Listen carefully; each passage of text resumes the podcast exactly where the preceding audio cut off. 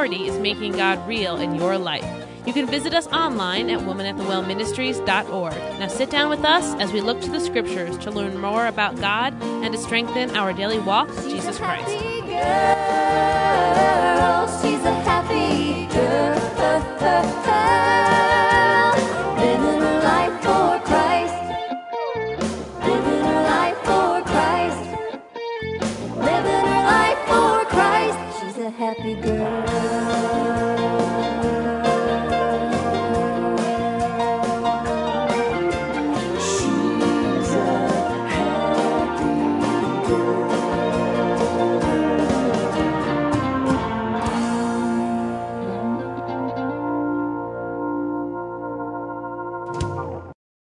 Join us in this broadcast, The Power of Faith, as Kim Miller brings us a message out of John 9 7, which says, And said unto him, Go, wash in the pool of Siloam, which is by interpretation sent.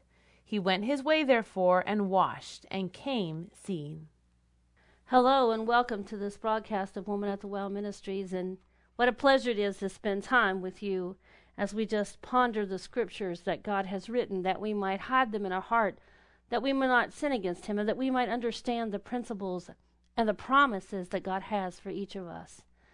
Most of us are very familiar with this passage of scripture. We know that there was a blind man, and we know that Jesus came to him, and we know that he went to the pool of Siloam and that he washed his eyes in the water after Jesus had spit upon the clay and put it upon his eyes. And when he raised from the water, he was free and his blindness was gone. And most of us look at that piece of scripture in awe and think of the amazing miracles that God does. And there is no question about it that is true.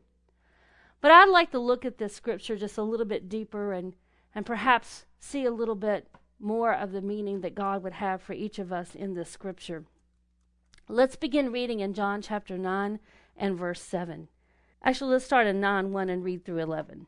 And as Jesus passed by, he saw a blind man which was from his birth. And his disciples asked him, saying, Master, who did sin, this man or his parents, that he was born blind?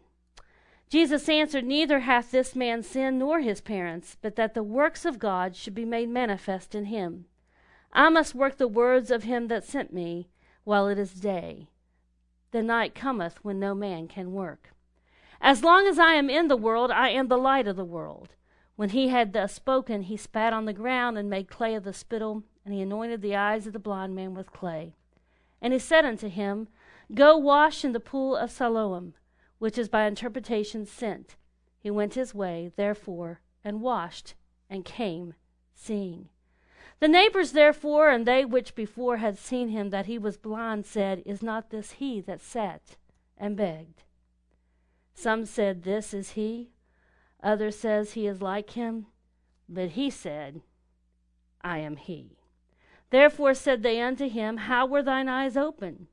Verse 11, he says, He answered and said, A man that is called Jesus made clay, and anointed my eyes, and said unto me, Go to the pool of Siloam and wash.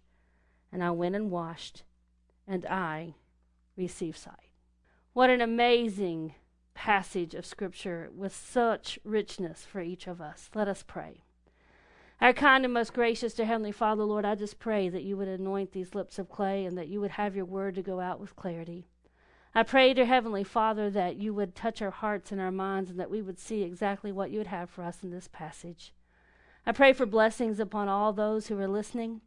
I pray, Lord, that you would meet our every need, and I know that you've promised that you would, so allow us, Lord, to receive that blessing. Lord, allow us to walk in your wisdom, to walk in your ways, and cause us to seek you in all things. In Jesus' name we pray. Amen. It's interesting to me how, in the very beginning of this passage of Scripture, we see that the people are wanting to know who sinned. They automatically are judging this man because he's not like them. And he's judging this man because he has something that is different and something that is difficult for him. And we could stop there and park on that one thought probably for a long time and wonder ourselves how many times we have looked at someone and thought in pity about their situation, when in turn they've been very happy and they've been very excited about it. And that is a judgment call that we often make on people just on the outside and looking at it. But what's even more interesting in is, is when someone is different or something is different, we automatically attribute to that that they've done something wrong. And this scripture is so clear. He says, Nope, the man didn't sin, the parents didn't sin, but we have this situation so that my works may be glorified. And I wonder about some things with that right there. I wonder about us as Christians. Are we willing to take the hard road? Are we willing to take the hardship? Are we willing to have that inconvenience so that God might be glorified in us? Are we willing to allow God to do something in our lives or, or disrupt our routine or perhaps plant an obstacle that could cause us to have a little bit of issues in our life, or really what it does is cause us to cling to Him and truly trust Him? Are we willing to do that? So that others could see how God delivers, so that others could see how God provides, so that others could see God manifested in our lives? The sad truth of it is, is many of us would not do that willingly, and many of us, when we find ourselves in a situation where God has chosen a a, a thing to happen to us or happen in our lives that we don't quite understand or it's not what we would choose, we begin to complain and we begin to murmur. And for some of us, we begin to walk away from Him. But clearly, God says that this man's situation is so that his works could be manifested in him. Have you ever thought about the blessing you could be to someone else because you've walked a mile in their shoes, perhaps before they've even walked in them? And so then you can help them and see, help them see that God is there and God has made a way, and what He does for you, He'll do for others. And then there's the side of that whole scenario where you're wondering what kind of person judges someone just by their outward appearance or by some frailty they may have or by some illness. And you say, Oh, I would never do that. Oh, but yes, you do. Somehow we think they're a little less than we are. When in reality, just as we see in this individual, not only is he everything and as much as you and I are, but he is getting ready to be the vessel in which God manifests himself. He's the stage and God is the play. He's the fixture and God is the light. He's going to manifest God through himself because he's going to willingly allow God to be God. Do you allow God to be God? Let's just step aside a moment here and, and, and park on this one verse and let's just think about it for a second. Let's just remove the fact that we may be very prejudiced in our thoughts and very prejudiced in how we feel about others. Let's let's say we've gotten over that and we've asked God to forgive us and, and we truly see people for who they are, which is God's image and God's workmanship created in Christ Jesus. And let's say that we're not judgmental and we're not looking at people and wondering how they find themselves in the predicament that they may find themselves in and automatically attribute that to something they have done. Let's say that we have overcome that and, and God's grace has allowed us to, to be able to not be that kind of individual. So let's just ask ourselves this question Am I willing to let God be God? The blind man was. And yes, he stood at the gate and he begged. That's how he was going to live. And you say, well, Kim, how do you know he let God be God? Well, because as we continued to read, when God spoke, he listened. When God said move, he moved. And lest you forget, it was probably a bit of an effort for the blind man to get to the pool of Siloam. He wasn't hanging out by the river or the pool, he was at the gate. And he was blind. And lest you forget, it wasn't an instantaneous healing. The mud had been placed on the eyes, and the direction of God had been given. And in the pool of Siloam, where the blind man was going to exercise his faith, and God was going to manifest himself with the healing of his eyes. There lied the blessing, waiting for the obedience of the blind man. As we move a little bit further into the scriptures, we see that he says, I must work the works of him that sent me while it is day. The night cometh when no man can work. So, our first question was Do you let God be God? Are we letting Him rule and reign in our lives? Are we such a willing vessel that He would choose us to display His mighty works in? The second question posed in this very short passage of Scripture is this Are you working the works now?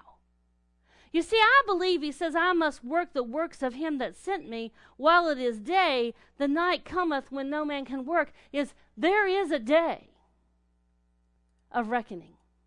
There's going to be a day when Christ splits the eastern sky, and there's going to be no more opportunity for those to claim the name of Christ.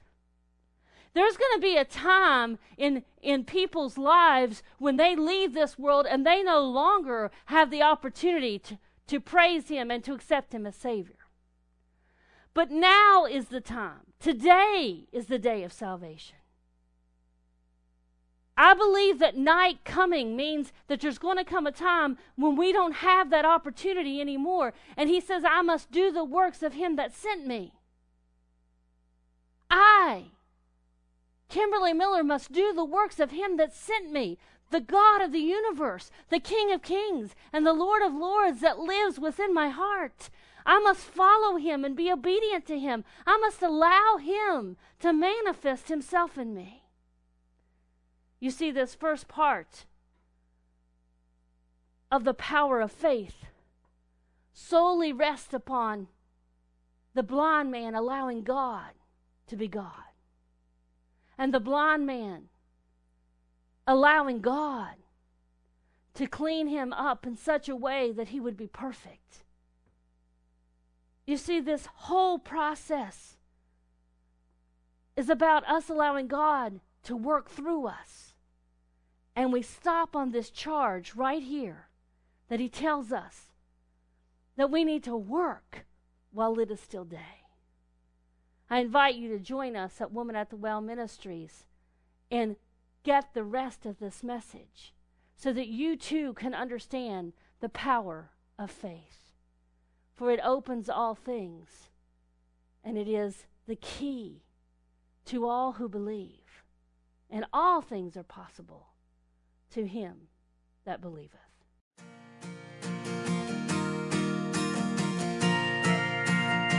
Thank